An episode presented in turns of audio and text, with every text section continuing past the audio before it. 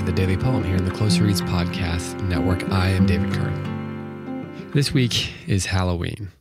And even if you're not into that holiday, even if you don't celebrate or trick-or-treat or dress up or throw parties or decorate your house in strange and mysterious ways, it's still a good week to read some creepy poems. So I figured I'm going to read poems that have a Halloween bent. Now, I won't, you know, I won't get into anything too weird, but there are still some great poems out there um, that are both fun and creepy, and some that are pretty meaningful and a little bit creepy. Um, today's poem is by Edna Saint Vincent Millay. She lived from eighteen ninety-two to nineteen fifty and uh, received the Pulitzer Prize for Poetry in nineteen twenty-three. At the time, she was just the third woman to win the award for poetry. Richard Wilbur, who I read, I believe, last week, uh, wrote that uh, Edna Saint Vincent Millay wrote some of the best sonnets of the century, for what that's worth. Today's poem is called The Little Ghost, and here's how it goes. I knew her for a little ghost that in my garden walked.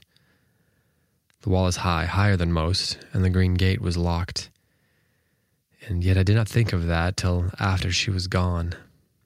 I knew her by the broad white hat, all ruffled, she had on, by the deer ruffles round her feet, by her small hands that hung in their lace mitts, austere and sweet, her gown's white folds among.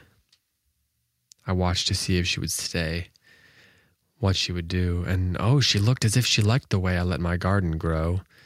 She bent above my favorite mint with conscious garden grace. She smiled and smiled. There was no hint of sadness on her face. She held her gown on either side to let her slippers show. And up the walk she went with pride the way great ladies go. And where the wall is built in new and is of ivy bare, she paused, then opened and passed through a gate that once was there. This is one of those masterful poems that real poets produce. You know, this is there's no this is no hack job here. This is the real thing in a lot of ways.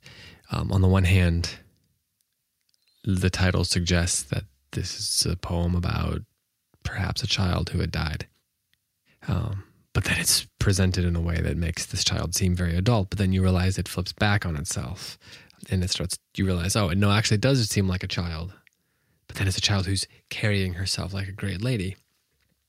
And yet you get the sense of this like curiosity. This is not a ghost who our poet is afraid of, right? This is, this is not a ghost that the poet's running away from. This is a ghost that the poet is paying attention to. It makes you wonder what their relationship was. Was there someone like this in her life that she's seeing um, after this character, this character, this person passed away? Or is this the work of the imagination? Um, there's lots of ways you can interpret that, but I did a little Google search on it to see. I was just curious. I had some, I had a feeling people were going to be trying to read some sort of metaphor into this ghost. And sure enough, if you Google it, you'll see everywhere, help me figure out what the ghost represents. Um, some people saying, well, it must represent the Saint Vincent Millay. It must represent this emotion or that way of thinking about the world or whatever. Which is precisely my least favorite way of thinking about poetry.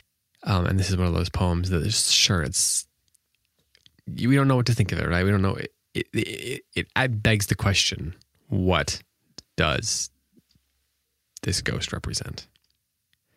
But on the other hand, who cares, right? On the other hand, why not just settle in? Why not just let the poem be what it is? Why not just let those images and metaphors work on us? Why not just let it settle into our subconscious? Why not just read it a few times? Why not just enjoy the language? Why do we have to immediately go to what does this represent? And I think that when we start forcing our students or ourselves or people we're talking with or whatever to start making every poetry, every poem, every image in a poem represent something, it's the equivalent of tearing apart a novel like we're dissecting a frog. We're trying to end the life of the poem. We're trying to make the poem into a ghost itself.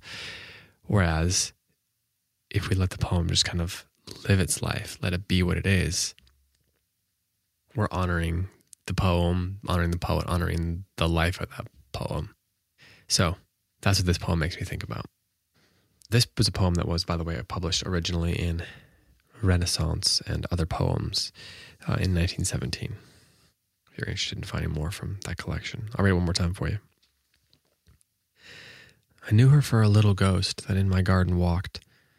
The wall is high, higher than most, and the green gate was locked. And yet I did not think of that till after she was gone. I knew her by the broad white hat, all ruffled, she had on, by the dear ruffles round her feet, by her small hands that hung in their lace mitts, austere and sweet, her gown's white folds among.